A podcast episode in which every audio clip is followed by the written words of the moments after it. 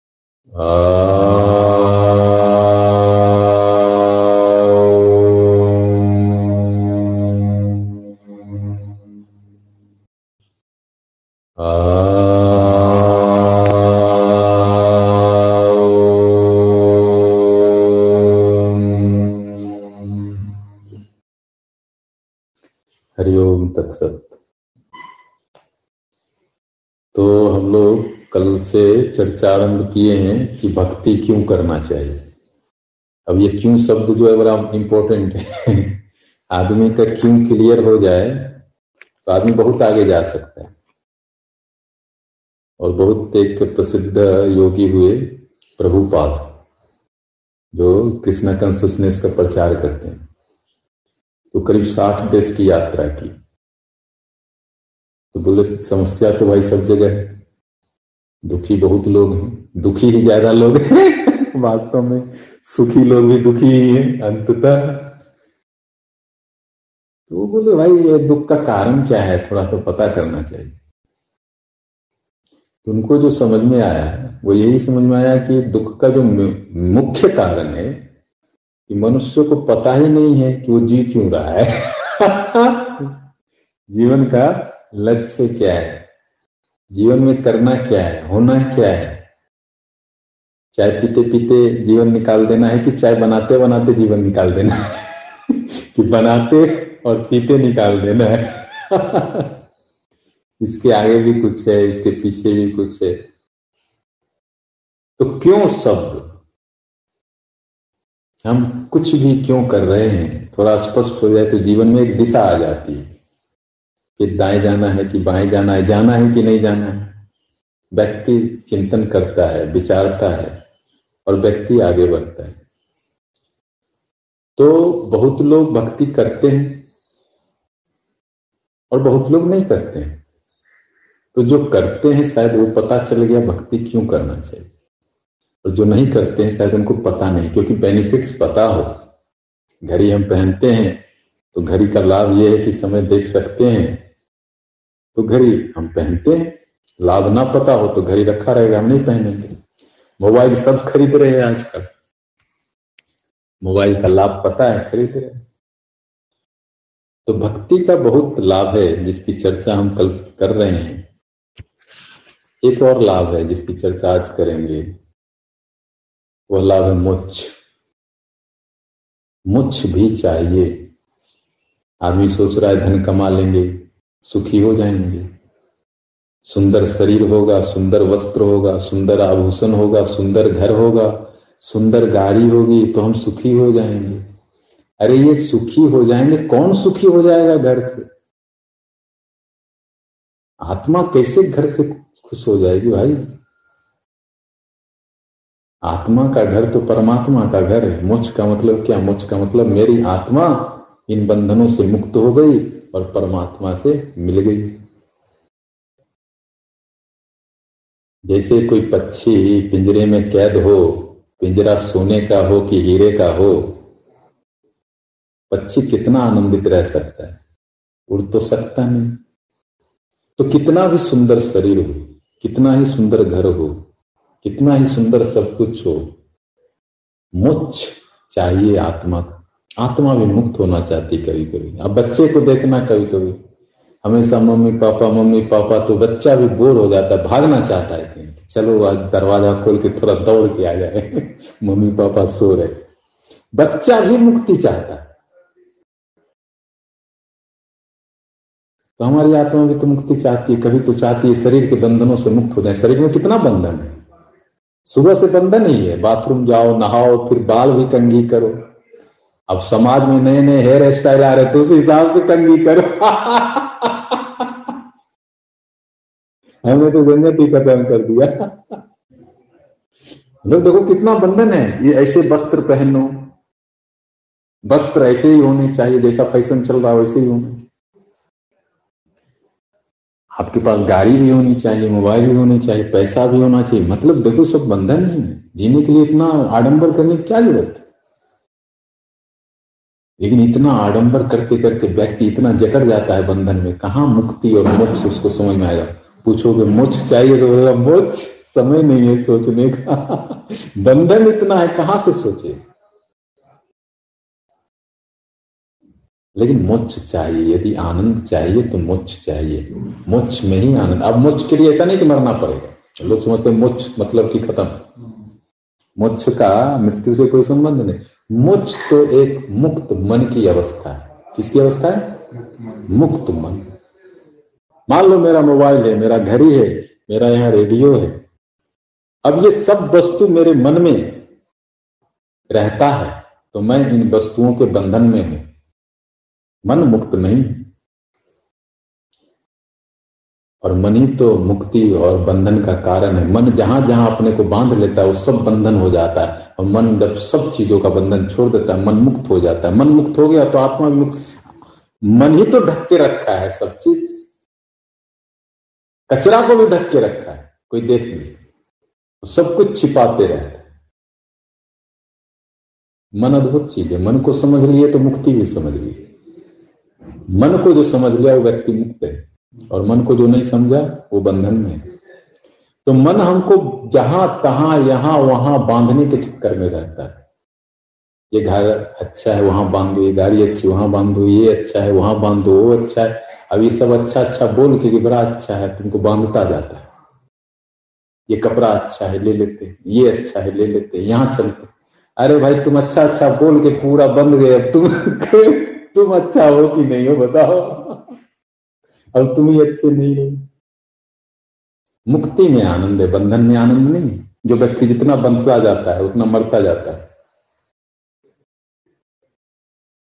जो व्यक्ति बंध जाता है किसी भी चीज में, तो इसका यह मतलब नहीं कि आप काम नहीं करें, परिवार नहीं चलाएं, धन नहीं करें, सब कुछ, मन को नहीं बांधें किसी चीज में, अनासक्त होके करें, बहुत ज्यादा आसक्ति नहीं रखें।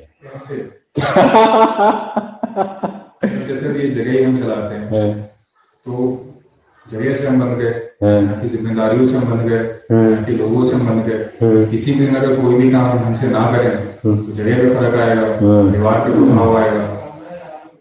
कैसे आदमी? हाँ देखो ऐसे बताओ, जैसे फुटबॉल लोग खेलता है, तो फुटबॉल जब खेलता है व्यक्ति तो पूरी तल्लीनता से खेलता है। हारेगा कि जीतेगा उसको पता है नहीं पता है, लेकिन खेल तो रहा है, मजा भी ले रहा है। तो जीवन को खेल पूर्ण लेना है। जैसे एक फुटबॉल का खिलाड़ी खेलता है, पसीना भी बहाता है, गिरता भी है, चोट भी लगता है, रोता भी है, हॉस्पिटल भी जाता है, लेकिन उसको ये नहीं पता है वो जीतेगा कि हारेगा। कोई भी खेल देख लो, क्रिकेट हो, बैडमिंटन हो, सारे खेल में परिश्रम बहुत है, लेकिन हारेगा कि जीतेगा कोई नहीं जानता।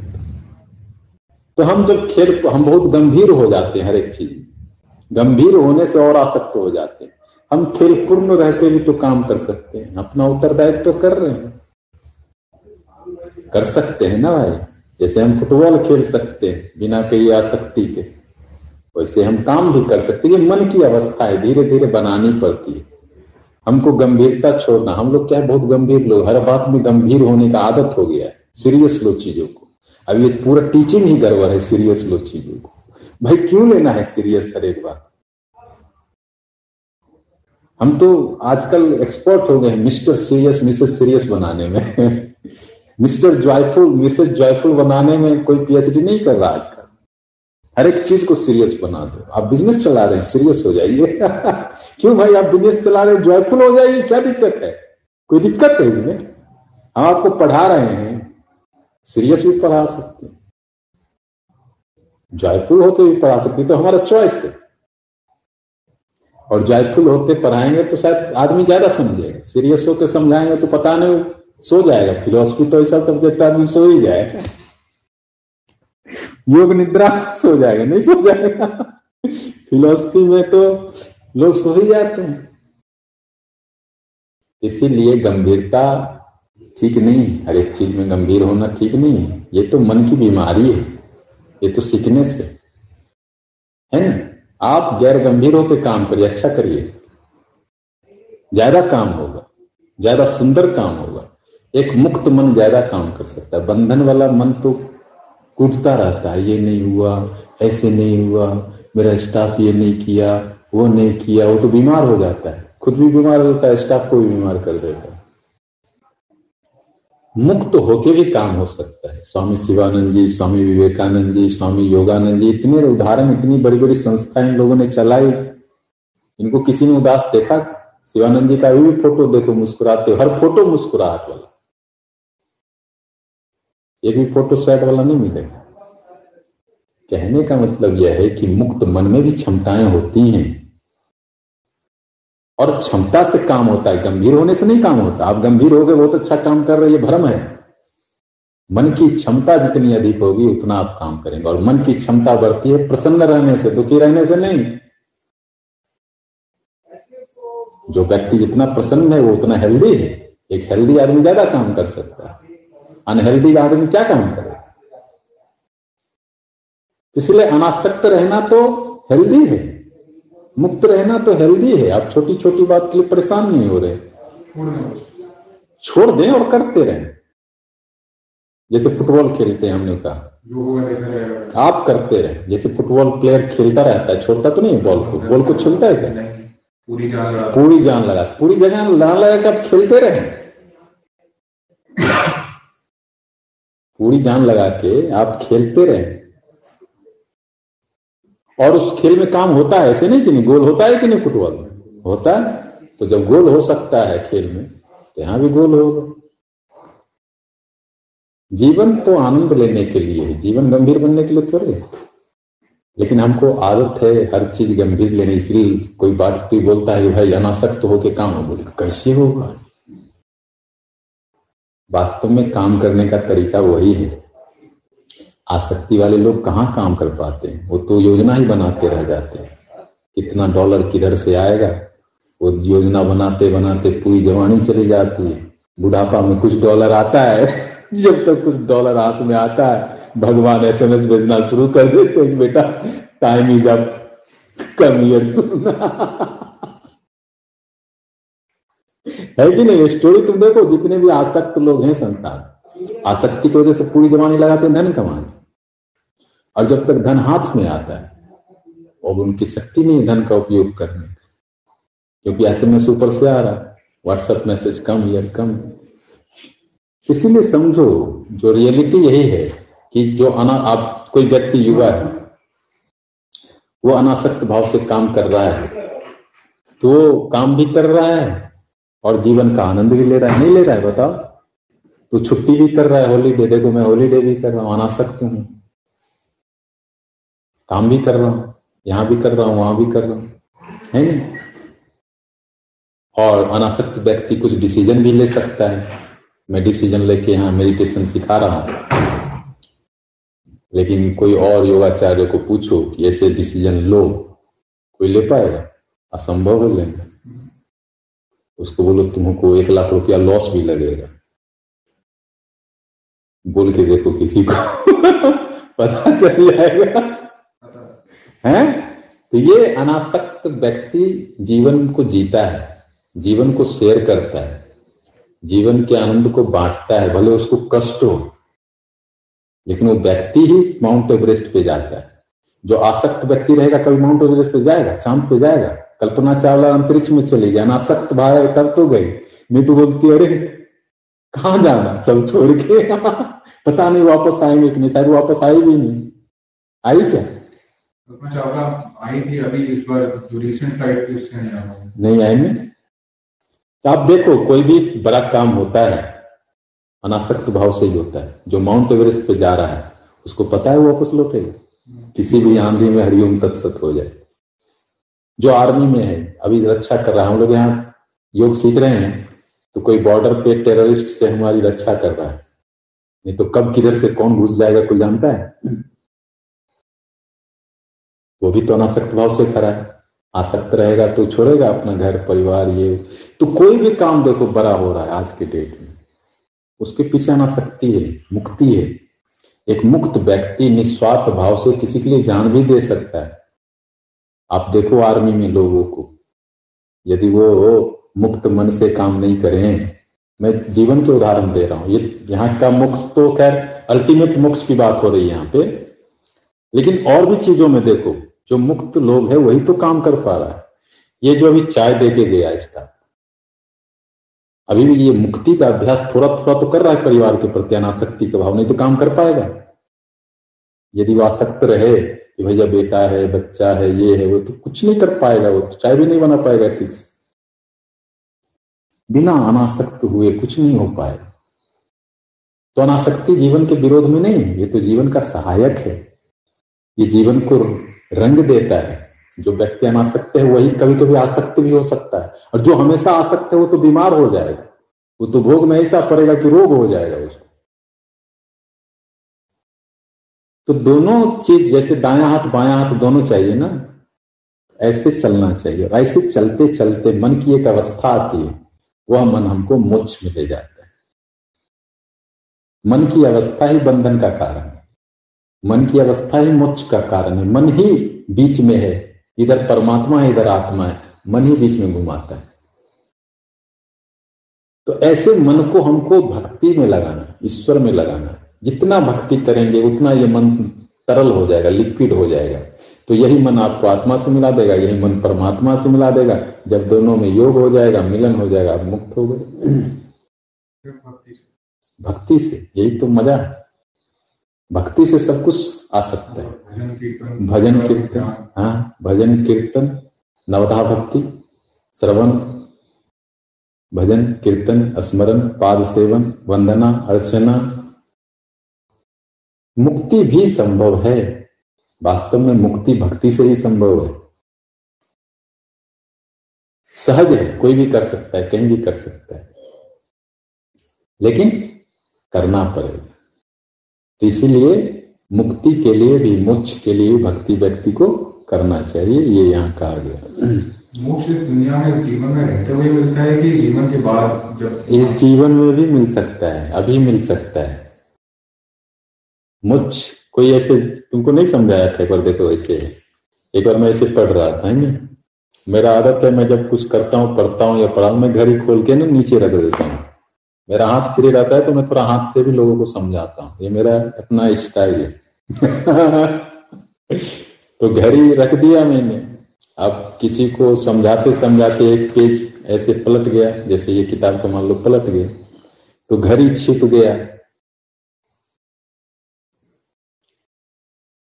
फिर मैं परेशान हो गया, मैं घड़ी खोज रहा हूँ कहाँ गया कहाँ गया। मैं सोचा अब सीसीटीवी में देखूंगा कौन घड़ी ले लिया, अब यही था। बहुत परेशान हुआ, फिर मुझे लगा मैं और परेशान, मैं मूड हूं क्या, मैं एक नया घड़ी खरीद लूंगा, ऐसे सोचा। रिलैक्स हो गया, रिलैक्स होके फिर किताब देखने लगा, जैसे पेज पलटा घड़ी वही था।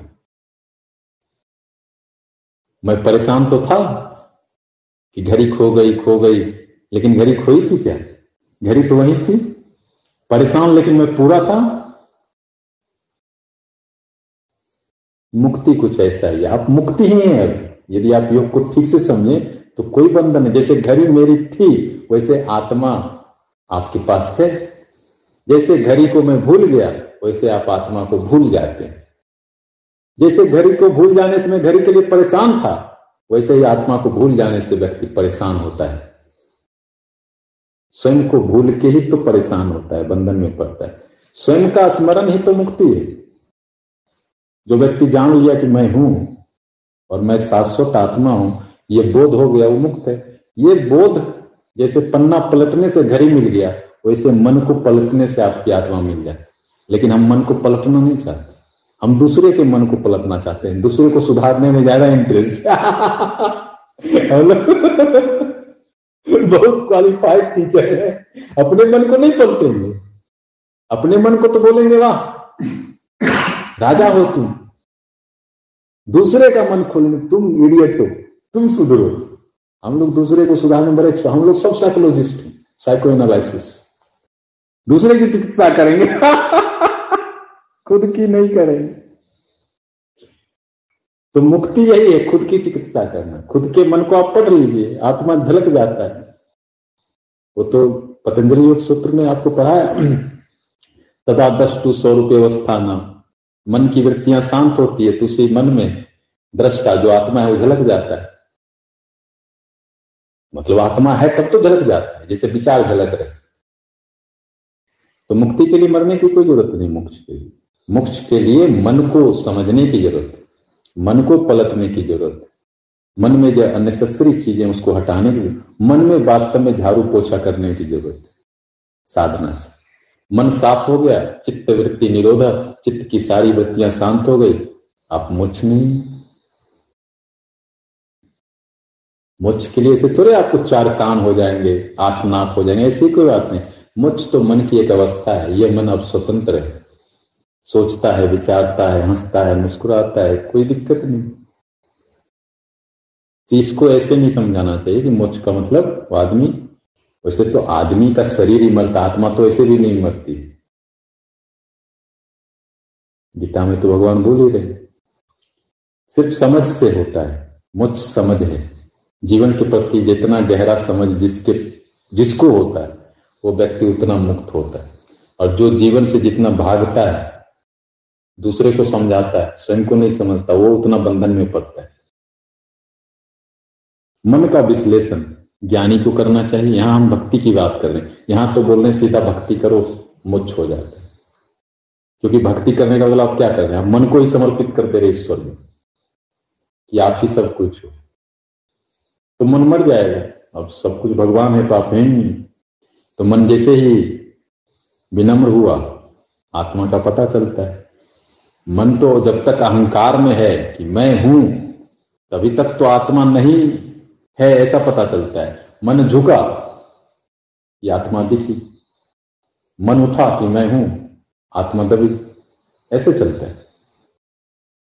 तो मोक्ष का संबंध भक्ति से यहां जोड़ा गया है कि आप झुक जाइए ईश्वर के प्रति। झुकने से ही आपको पता चल जाएगा कि आप मुक्ति हैं, आपके ऊपर कोई बंधन नहीं। जो बंधन दिखते हैं वो सब काल्पनिक हैं। कल्पना भी तो लोग करता है ना कि अरे रात हो गया तो वहां कुछ है, और वहां जाओ तो कुर्सी रखा हुआ, वहां कुछ नहीं है। आदमी कल्पना में भी तो डर रहा है भाई। तो आदमी सोच रहा है कि बंधन में है, भैया बंधन कहीं है नहीं। हम खुद ही बहुत दिमाग लगा देते हैं कि यहाँ बंधन है, वहां बंधन है। हमारे साथ हुआ, एक बार हम छत पे सो रहे थे, कुछ भाई लोग भी थे। अब रात थी, अंधेरा था, हवा चल रहा था। तो एक मित्र उठा और बोला, रे देखो वहां पे कुछ है। तो कुछ उजला उजला दिख रहा था, कपड़ा उपड़ा। तो दूसरा भी उठा, बोला हाँ कुछ है। तीसरा बोला हाँ जरूर कुछ है। अब सब लोग डर रहे, क्या है नहीं है, क्या है नहीं है। सब कांप रहे कि कुछ तो है उधर। और जब सब डर गए तो फिर टॉर्च मंगाया गया कि भैया गार्डन में देख ही लेते हैं। सब 4-5 लोग उठ गए हैं तो देख लेते हैं। मैं भी था वहां। मैं भी कांप रहा हूं कि भैया कुछ है। जब टॉर्च जलाएगा तो पता चला किसी का एक कपड़ा उड़ के गार्डन के पेड़ पे एक पेड़ पे ऐसे था, वो लग रहा था कि कोई लड़की है या लड़का है, लेकिन वो कुछ नहीं था, एक पेड़ था, उस पे एक उजला कपड़ा था। काल्पनिक बंधन, काल्पनिक भय, कुछ नहीं था, लेकिन सब तो यहाँ हिल रहे थे, कांप रहे थे, पसीना पसीना हो, कुछ है। तो ज्यादातर जो बंधन हमारे मन में है वो काल्पनिक है, he said and she said वाला है। उसने ऐसा कहा, उसने ये किया, अरे यार छोड़ो सब, ध्यान कर लो थोड़ा, सुन, शांत बैठो। बंधन जितने भी हैं सब अननेसेसरी सोच की वजह से। हम लोग सोचते बहुत हैं, हम लोग पीएचडी किए हैं सोचने में सब पीएचडी होल्डर है, सोचने में सब एक्सपर्ट, और दूसरे का फॉल्ट बनाने में कि आप कैसे हैं, इसका विश्लेषण करने में तो सबको साइकोलॉजी का पीएचडी है। वास्तव में यही सब चीज बंधन में डालता है। व्यक्ति सरल हो जाए, मैं बोलता हूं एक महीने के लिए सरल हो जाए, नेचुरल हो जाए, खाए, आराम करे, नहाए, व्यायाम करे, थोड़ा पैसा कमाए, एक महीना भी सरल हो जाए, उसको मुक्ति का आनंद अनुभव हो जाए। लेकिन आदमी सरल कहाँ होना चाहता है, दूसरे को सरल करना चाहता है तुमको सुधार देंगे ये जो तुमको सुधार देने वाला जो माइंड है ना, यही बंधन में रहता है। जो ये बोलता है खुद को सुधारेंगे, वो मुक्त होना शुरू हो जाता है उसी दिन से। उसी दिन से वो मुक्ति के सोपान पे चलने लगता है। पूरा पतंजलि योग सूत्र तो वही है, आप देखिए इसमें कितने चैप्टर हैं मन को ही ठीक करने, और लास्ट में केवल मोक्ष हो जाता है। तो पतंजलि योग सूत्र में तो स्टेप बाय स्टेप आपको आपके मन को ही तो ठीक कर रहा है, उसमें पूरा मन का विज्ञान है। मन चंगा तो कटौती में गंगा। तो भक्ति में भी वही हो रहा है। आप श्रवण करते हैं, कीर्तन करते हैं, पाद सेवन करते हैं, अर्चना करते हैं, उसमें भी मन सरल होता है, और सरल मन को आत्मा मुक्त है ऐसा आभास होता है। समझ गए?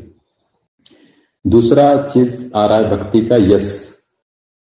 देखो, यश और कीर्ति भी तो लोगों को चाहिए थोड़ा, कि कुछ लोग आपको जाने पहचाने, हरिओम कहें, थोड़ा अच्छा लगता है, थोड़ा मन को भी ठीक लगता है, मन भी थोड़ा मनोबल भी बनता है। जैसे हम अभी गार्डन में गए तो अंकल जी मिल गए, माता जी मिल गए, मिल लिए, अच्छा लगता है। तो फिर कहीं गए, कोई मिल गए, अच्छा लगता है। तो हम यहाँ आए हैं और चुपके चुपके निकल जाएं, थोड़ा अच्छा नहीं लगता है, अपने को लगता है कि कुछ जीवन में किए नहीं। ये बहुत लोगों को फील भी होता है, सबको तो नहीं होता, लेकिन बहुत लोगों को ऐसा फील होता है कि अरे यार मेरे पास धन है, ये है, वो है, लेकिन मुझे कोई जानता नहीं, कोई पहचानता नहीं। थोड़ा सा व्यक्ति को समाज में, परिवार में भी कुछ करके दिखाना चाहिए, उससे उसके आत्मबल को बल मिलता है, नहीं तो उसका आत्मबल कमजोर हो जाता है। हो सकता है वो बहुत ज्ञानी हो, जैसे अपने मित्र हैं जो आते हैं, कहीं ना कहीं वो एकांतवास ज्यादा करते हैं, शायद यश नहीं मिला उनको, कीर्ति नहीं मिला जितना उनको शायद अपेक्षित था। तो यश कीर्ति, हाँ आप देखना, बहुत म्यूजिक डायरेक्टर हैं, पोएट हैं, म्यूजिशियन हैं, पेंटर्स हैं, डांसर्स हैं, जो गिटार भी बजाते हैं, बहुत कलाकार स्ट्रेस में चले जाते हैं, बहुत कलाकार, बहुत प्रेमी हैं ऐसे। क्यों ऐसा होता है? वो अच्छे संगीतज्ञ हैं, अच्छे कलाकार हैं, अच्छे ज्ञानी हैं, हम ही स्ट्रेस में चले गए।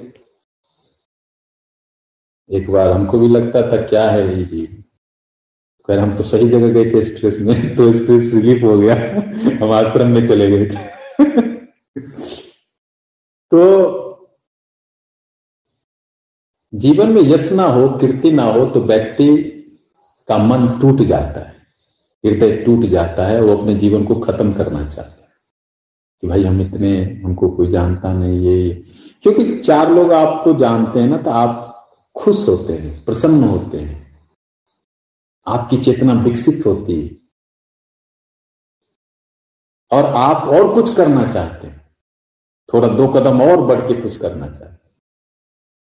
और नहीं मिलने से कोई, इसीलिए बड़ा अच्छा है हर एक व्यक्ति का प्रशंसा करना चाहिए। आप भले 10 रुपया दें ना दें, आजकल लोग बोलते हैं क्यों डोनेशन देना, क्यों चैरिटी करना। अरे भैया नहीं करोगे तो जीवन कैसे चले। ठीक है पैसे का बड़ा मोल है, 2 शब्द ही मीठे बोल दो कि तुम बहुत अच्छे। ठीक मत दो पैसा, चलो मान लिया पैसा बड़ा कीमती है, वैसे है नहीं मेरी नजर में कीमती, लेकिन मान लो कीमती है भी, मत दो पैसा, 2 अच्छे बोल तो बोल सकते हैं। 2 अच्छे बोल भी बोलने से व्यक्ति आगे बढ़ सकता है। तो कहने का मतलब है कि यश और कीर्ति सबको दे, आज तो बच्चे को भी दो, नहीं तो बच्चा भी कुछ नहीं कर पा रहा है, आजकल मोबाइल ही देखता रह जा रहा है, उसको भी दो यश कीर्ति की, बेटा तुम बहुत अच्छे हो, तुम बहुत अच्छा नाचते हो, बहुत अच्छा गाते हो, बहुत अच्छा बोलते हो, वो और आगे बढ़ेगा। और उसको बोलो तुम तो एकदम नालायक बच्चा, तू एग्जाम में फेल करके आए, वो जानता है वो भी क्वेश्चन गलत करके आएगा, वो जानता है फिर भी गलत करके आएगा, क्यों आपने उसको यश नहीं दिया, कीर्ति नहीं दिया। आपकी पत्नी है, चाय बना के आई, थोड़ा खराब भी है तो बोलिए बहुत अच्छा, तो बहुत अच्छा कल भी आएगा, और बोलिए अरे अच्छा नहीं है तो कल तो चीनी भी भूल जाएगी, फिर आपको खुद ही लेना पड़ेगा। सबको यश चाहिए भाई। आपका कोई नौकर भी है, ड्राइवर भी है, रावत जी आते हैं तो मैं, यदि फुर्सत रहता है तो मैं जरूर बोलता हूँ धन्यवाद, शुक्रिया, थैंक यू, 4 शब्द बोल ही देता हूं मैं। क्यों? उसको भी यश चाहिए, वो भी तो बेचारा कुछ कर रहा है। नौकर हो कि ड्राइवर हो, सबको यश चाहिए। ऐसा हुआ, मैं एक जगह था, उस ड्राइवर को उसके मालिक ने कुछ कह दिया, ड्राइवर रेडी हो गया कि मैं जॉब छोड़ रहा हूं, दूसरा जॉब लूंगा मैं। ड्राइवर को भी यश चाहिए। मैं अपनी आंख की देखी बात बोल रहा हूं तुमको, ड्राइवर अच्छा था, तो जो मालिक थे उनको 10-20 मिनट समझाना पड़ा कि हमने तुम्हारे साथ ऐसा क्यों किया, तभी वो रुका, नहीं तो बोला कि हम बहुत गाड़ी चलती है, हम दूसरा जॉब ले लेंगे, आप रखिए अपनी गाड़ी। मतलब क्या है, ड्राइवर को भी यश चाहिए। मैं छोटे छोटे उदाहरण से बता रहा हूं कि यह यश काम करता है, आपका मन स्वस्थ रहता है, आप काम करना चाहते हैं। लेकिन यहां तो हम बहुत बड़ी बात कर रहे हैं, छोटी छोटी बात से आपको समझाने की कोशिश कर रहे हैं। यहां तो हम यश की बात कर रहे हैं कि भक्ति से भी यश होता है, भक्ति से भी यश होता है। यदि आप भक्ति करते हैं, ईश्वर को स्मरण करते हैं, भजन कीर्तन करते हैं, तो भी तो लोग आपको जानते हैं, आप संत हैं, आप भक्त हैं, आप ज्ञानी हैं, आप योगी हैं, आप सात्विक पुरुष हैं या आप सात्विक महिला हैं। भक्ति, मीराबाई को लोग जानते हैं भक्ति की वजह से। इतिहास में सूरदास, कबीरदास, रैदास, तुलसीदास, अनंत नाम है, रामकृष्ण परमहंस, तुकाराम, इन सब लोगों को क्यों इतिहास जानता है, आज भी जानता है, कल भी जानेगा। इतना यश क्यों है इनका, जबकि इनका जीवन बड़ा साधारण था। रैदास साहब जूते का रिपेयरिंग करते थे, कबीरदास साहब कपड़ा बनाते थे, जीवन अत्यंत साधारण। और यश आज तक, और शायद हम ना रहें कल तक भी रहेगा, इतना यश। बड़े बड़े मंत्री मिट जाएंगे, इनका यश नहीं मिटेगा। क्या किया इन लोगों ने, भक्ति करी, ईश्वर से जोड़ दिया अपना नाम, तो अब ईश्वर का नाम आता है, उनका भी नाम आ जाता है। जो काली की भक्ति करते हैं बंगाल में, रामकृष्ण परमहंस को भी जानते हैं कि काली भक्त थे, अब माता जी से नाम जुड़ गया उनका, माता काली से जुड़ गया कि नहीं। मीरा का नाम कृष्ण के साथ जुड़ गया। जो कृष्ण भक्त हैं उनको पता है मीरा थी, कृष्ण की भक्ति करती थी, भजन करती थी, एक तारा बजाती थी। तो भक्ति यश भी देता है। ऐसा नहीं सोचना चाहिए भक्ति वाला व्यक्ति तो गुमनाम हो जाता है, कोई नहीं, ये गलत बात। प्रभुपाद कृष्ण की भक्ति करते थे, आज पूरी दुनिया में उनकी किताबें भी करी, पूरी दुनिया के लोग जानते हैं, शायद 60 से अधिक देशों में उनके सेंटर्स हैं।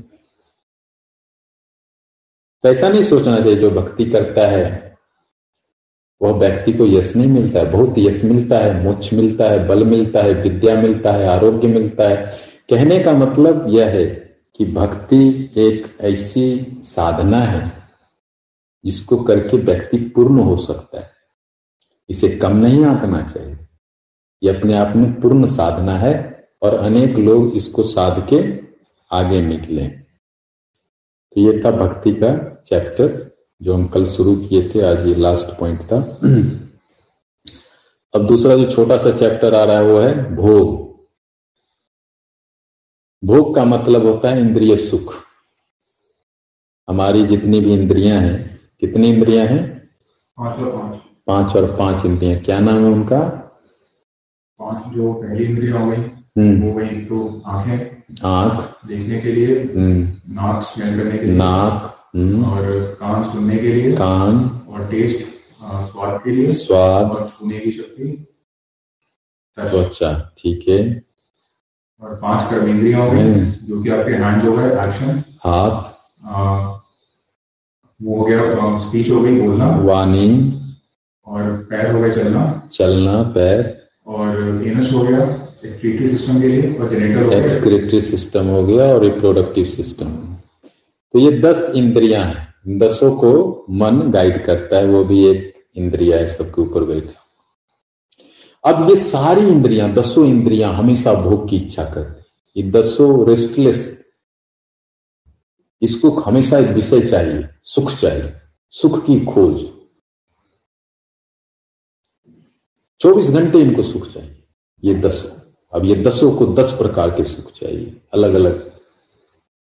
तो क्या होता है? आदमी पागल होता है। अब आदमी किधर किधर भागेगा? 10 इंद्रियां, आंख बोल रहा है सिनेमा देखेंगे, कान बोल रहा है उससे उसके बात के सुनेंगे, मुंह बोल रहा है उससे बात करेंगे, पैर बोल रहा है हम लंदन जाएंगे, हाथ बोल रहा है माउंट एवरेस्ट को छुएंगे। अब आदमी माउंट एवरेस्ट छुएगा कि लंदन जाएगा? आदमी बीच में उसका हाल खराब हो जाता है। सब इंद्रियां अपना अपना डिमांड कॉन्स्टेंटली डालते रहती। जीभ बोल रही है कि भजन करेंगे, वही जीभ बोल रही पिज्जा भी खाएंगे। अब भजन करें कि पिज्जा खाएं? अब लफड़ा बहुत ज्यादा हो जाता है भाई। ये भोग की इच्छा जो है ये फाइनली हमको दिक्कत में डाल देता है, यातना में डाल देता है। यातना मतलब रोग, यहाँ यातना शब्द यूज किया गया है, रोग। भोग की बहुत इच्छा व्यक्ति को रोगी बना देता है, फिजिकली या मेंटली या इमोशनली। ज्यादातर जो रोग है आज के डेट में, उसको आप एनालिसिस करें, वो भोग की वजह से। रोग नहीं है वो इनवाइटेड सब रोग है। मिस्टर रोग आइए, मिसेज रोग आप भी आइए, सो पूरा फैमिली ऑफ रोग आइए और मेरे शरीर में रहिए। क्यों रहिए? क्योंकि मैं भोग का इच्छा करता। जो व्यक्ति जितना भोग का इच्छा करेगा उतना ही बीमार होगा। आज के डेट में तो इतना फैसिलिटी है, योग है, ध्यान है, मंत्र है, कहां भी बीमार पड़ेगा। लेकिन ये सारा बीमारी, सारा रोग, सारा यातना वही भोग रहा है जो भोग की इच्छा कर रहा है। आप समझ लो, कौन भोग रहा है? जो भोग की इच्छा करता है। तो भोग की जितना इच्छा करेंगे उतना भोगेंगे। क्या भोगेंगे? रोग। इच्छा तो सबके मन में आती है। हाँ, तो उसमें इच्छा को बैलेंस करना है। मान लो, देखो खाने को ले लो, कितना बार खाना चाहिए? 3 बार। और मान लो कि फेवरेट फूड क्या है तुम्हारा? करी चावल मान लो तुम्हारा फेवरेट, और आज करी चावल बन गए, एकदम फेवरेट, जैसा चाहिए वैसा बन गया। तो 3 बार की जगह तुम 6 बार खा रहे हो। अब ये भोग अनकंट्रोल हो गया, अब तुमको भारी पड़ जाएगा, कल फास्टिंग करना पड़ जाएगा, नहीं फास्टिंग किए तो दवाई खाना पड़ जाएगी। तो इच्छा, भोग की जो इच्छा है, जब तक जीवन के अनुकूल है वह योग है। युक्ताहार विहारस। यदि आप जीवन के अनुकूल भोग ले रहे हैं तो वो तो हेल्दी है। यहां कौन सा भोग बात किया जा रहा है? जो इच्छा और भोग दोनों साथ साथ चल रहा है। जब आप जितना भोजन है उतना ही ले रहे हैं तो ये कोई भोग थोड़े नहीं, ये तो आपकी जरूरत है, ये तो ठीक है, ये तो जीवनचर्या है, तो लाइफ स्टाइल है। इतना सोना है, इतना खाना है। एक पत्नी, एक पति, एक बच्चा, ये तो जरूरत है, ये तो इतना तो सबको चाहिए। हमारे तो पहले ऋषि मुनि भी शादीशुदा होते, तभी भी बहुत संत हैं, इनकी पत्नी है, बच्चे हैं, कोई दिक्कत नहीं है। एक तो जरूरत है, वो प्राकृतिक है। लेकिन हम जब यहाँ बात कर रहे तो यहाँ बात कर रहे हैं जो अनियंत्रित भोग हो रहा है। खाना है एक प्लेट, लेकिन बुफे सिस्टम लगा है और फ्री फूड है और आपके अनुकूल है, तो आप एक प्लेट क्या 10 प्लेट भी आज हजम कर सकते हैं। तो ये जो 10 प्लेट वाली बात आ गई, अब ये थोड़ा ज्यादा हो। अब ये आपको कल पता चलेगा कि आप कितना खाए। तो कहने का मतलब है भोग यदि जीवन के अनुकूल है तो योग है, भोग थोड़े ना। जीवन के प्रतिकूल जब हो जाता है, प्रेम की भी इच्छा है यदि एक के प्रति है तो ईमानदारी है, वो तो ठीक है। प्रकृति को तो प्रेम चाहिए, एक का एक के प्रति प्रेम हो तभी तो सृष्टि चले, बच्चे आए। बच्चे के बिना कहाँ सृष्टि होगा? बच्चा नहीं होगा तो क्या फ्यूचर है बताओ? फ्यूचर ही खत्म हो जाएगा पूरी सृष्टि। वो तो हेल्दी है, लेकिन एक अनेक के पीछे चला जाए और तो फिर कला होता है, लड़ाई झगड़े होते हैं, तो फिर तो ये गड़बड़ हो गया ना पूरा सिस्टम। फिर तो प्रेम तो शांति के लिए होता है, ये प्रेम तो अशांति के लिए।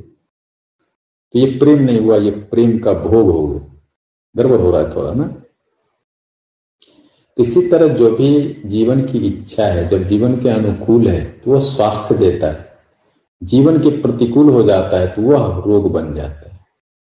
तो यहाँ जो हम लोग समझने का कोशिश कर रहे हैं कि कौन से भोग हमको यम यातना देता है। यम यातना मतलब नरक तक संभव है, यदि भोग अपने रास्ते से अलग हो जाए। तो योग शास्त्र में तो नरक की भी बात करी गई है, यम यातना। चलिए हम नरक को नहीं भी मानते, आप हॉस्पिटल तो देखे ही होंगे, हॉस्पिटल का स्क्रीनशॉट लेके आ जाइए। नरक से कम है क्या? हम तो 1-2 बार गए हैं और इतना टी टी टी इतने साउंड लगे रहते हैं आईसीयू में, पाइप्स, किसी को पानी चल रहा है, किसी को ब्लड चल रहा है, मतलब देख के लगता है कहीं नरक होगा तो यही होगा। यम यातना कहीं होगी तो यही होगी। आखिर एक हॉस्पिटल भी तो आप देखते तो घबराहट नहीं होती, कितना कष्ट है, कितना पीड़ा है, वहां लोग जीवन से लड़ रहे, पीड़ा है। ऐसे भी हॉस्पिटल भी नहीं देखते, कभी कोई बीमार पड़ता है उसकी अवस्था देखिए आप कितना है? तो कहने का मतलब है कि जो भोग अनकंट्रोल होता है वो रोग बनता है। तो यहां समझाया यही चाह रहा है कि भोग भी हम भक्ति से कम कर सकते हैं। भक्ति का एक लाभ यहां दिया जा रहा है कि भक्ति से आपको इतना सुख मिलता है, भक्ति से आपको इतना आनंद मिलता है कि भोग की इच्छा स्वतः ही कम होने लगती है। आप ईश्वर के भक्ति में इतने तृप्त हो जाते हैं, इतने आनंदित हो जाते हैं, इतने प्रसन्न हो जाते हैं कि आपको भोग की इच्छा ही नहीं होती। भोग की तो इच्छा तभी होगी जब आप असंतुष्ट होंगे, अतृप्त होंगे, जीवन से खुश नहीं होंगे, तभी तो भोग चाहिए, नया नया भोग चाहिए, रोज नया नया चाहिए। क्योंकि आप जो हैं, जैसे हैं, जो जीवन है उससे आप तृप्त नहीं। लेकिन एक भक्त तृप्त हो जाता है ईश्वर के साथ, क्योंकि ईश्वर के सानिध्य में कैसे कोई तृप्त नहीं हो सकता। वस्तु है, कोई वस्तु है, मान लो ये वस्तु है, हो सकता है यह वस्तु हमको तृप्त नहीं करे, लेकिन परमात्मा की शरण में तो तृप्ति संभव है, क्योंकि हम तो बने हैं उसी तत्व से, हमारा तो एलिमेंट वो कैसे नहीं हो। जैसे एक बच्चा माँ की गोद में तृप्त हो जाता है, क्यों? माँ से पैदा हुआ है, एक ही शरीर है, उस शरीर में रहा है, तो उस शरीर के गोद में जाता है तो लगता है कि हम माँ के पेट में हैं, तृप्त हो जाता है तत्काल। ऐसे ही एक भक्त भी तृप्त हो जाता है ईश्वर के गोद में, ईश्वर के सानिध्य में। तो भक्ति का यह भी लाभ है, व्यक्ति ऑटोमेटिक भोग गिर जाता है, भोग छोड़ना नहीं पड़ता, वो गिर जाता है ऑटोमेटिक। जैसे पका हुआ फल गिर जाता है, मत गिराइए, वो गिर जाएगा। वहां अमरूद का पेड़ है, वो सब पका हुआ ऑटोमेटिक गिरता रहता है, कोई नहीं जाता गिराने, खुद ही गिरता है। तो भक्त पक जाता है, पका फल जैसे गिर जाता है, उससे सारे भोग भी गिर जाते हैं। भक्ति में संतुष्ट है, उसको आप बोलिए भी चलो भाई पिज्जा पार्टी है, बोलेगा तुम जाओ हम नहीं जाएंगे। जैसे भक्त बोल सकता है, कोई भी पार्टी हो, कुछ भी हो, जहां भोग हो आप बुलाइए, हो बोलेगा ठीक है तुम जाओ हम कल मिलते हैं तुमसे। वो क्षमता पैदा कर लेता है एक भक्त। क्यों? वो तृप्त है, उसको अब कहीं जाने की जरूरत क्या है, कुछ पाने की जरूरत क्या है, वो खुश है जहां है जैसा है, ठीक है। चलिए तो यही था आज का चैप्टर। तो आपका होमवर्क क्या है? होमवर्क ये है, भोग को ही ले लीजिए कि हमारी कौन कौन से भोग हैं जो हमको अच्छे लगते हैं, और उन भोग को, भोग की इच्छा को हमको कैसे कैसे नियंत्रित करना है, ये होमवर्क है। दूसरा होमवर्क है कि मन कहाँ कहाँ बंधन में ज्यादा फंसता है, उन बंधनों को हम कैसे कैसे छोड़ सकते हैं, उस पर चिंतन करना है। और तीसरा होमवर्क है कि हमारे जीवन में यश कीर्ति का क्या महत्व है, और हमको भी थोड़ा यश कीर्ति अपने पूरे जीवन काल में मिले, इसके लिए हम किस दिशा में आगे बढ़े। तो अपने रुचि के अनुसार जीवन दिशा भी चुनना है। ये तीनों चीज पे अपने स्पिरिचुअल डायरी में आपको चिंतन करना है। और जब भी आप ये सारा होमवर्क कर लेते हैं तो जब भी टाइम होता है, कोई समस्या होता है तो पूछ सकते हैं। ठीक है फिर, हरिओम तत्सत, हरिओम तत्सत, हरिओम तत्सत। ओम नमः शिवाय।